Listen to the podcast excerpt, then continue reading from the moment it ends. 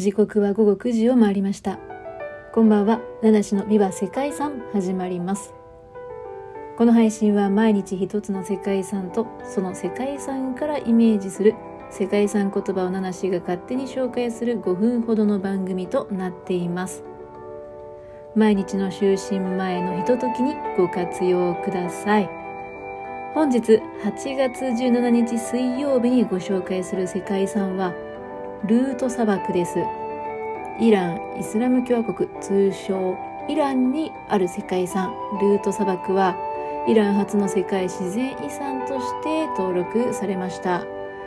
イランの総面積の約10%を占める大砂漠です。ルートというのはペルシャ語で水や植物が生えない土地という意味なんだそうです。ルート砂漠は周囲を山に囲まれていて湿気のある風を山が遮り太陽の熱を砂漠が吸収し過去に最高気温70.7度を記録したこともあるという過酷な土地なんですね。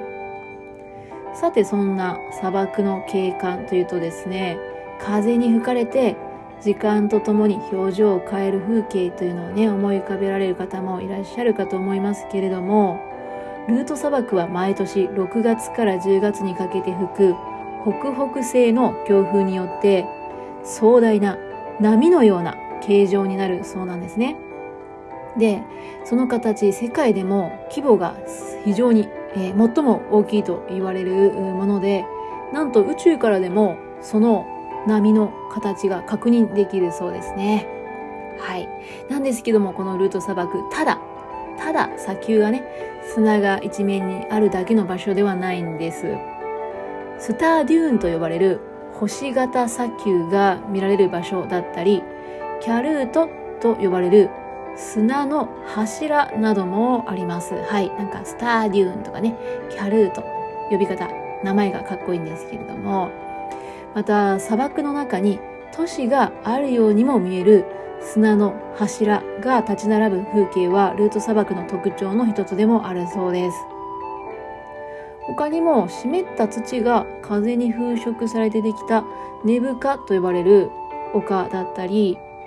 塩分濃度の高いシュール川と呼ばれる川などもあるそうですね。美しい自然と地質学的にも非常に貴重な場所となっております。また、そんなルート砂漠の南では植物も生息しているそうで、過酷な環境に適応しながら植物が周囲の砂とか水と共存、共生しながら生息する。そんな貴重な場所でもあるそうです。はい。まあ、景観といい、本当に地球の中でもね、非常にえー、珍しい場所ということで、いつか見に行ってみたいな、そんな風に思わせられるような砂漠ですね。はい。そしてそんなルート砂漠から私、七氏がイメージした今日の世界遺産言葉は灼熱です。はい。なんだかもうそのままじゃないかということですね。焼けつくように熱いこと。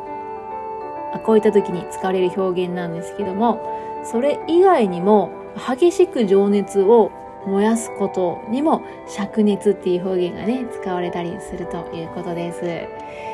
ー、現在、この収録を撮っているのが8月なんですけどもね、日本も8月というともう本当に暑い。灼熱と感じる日もあるんじゃないでしょうか。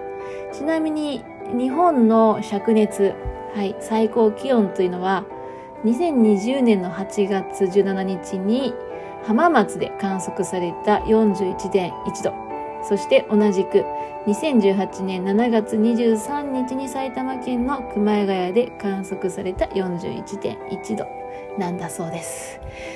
まあ、70度と比べるとね、というところですけど、日本も負けないくらい暑い夏を迎えておりますね。ということでお時間が参りました。本日もここまでご清聴ありがとうございます。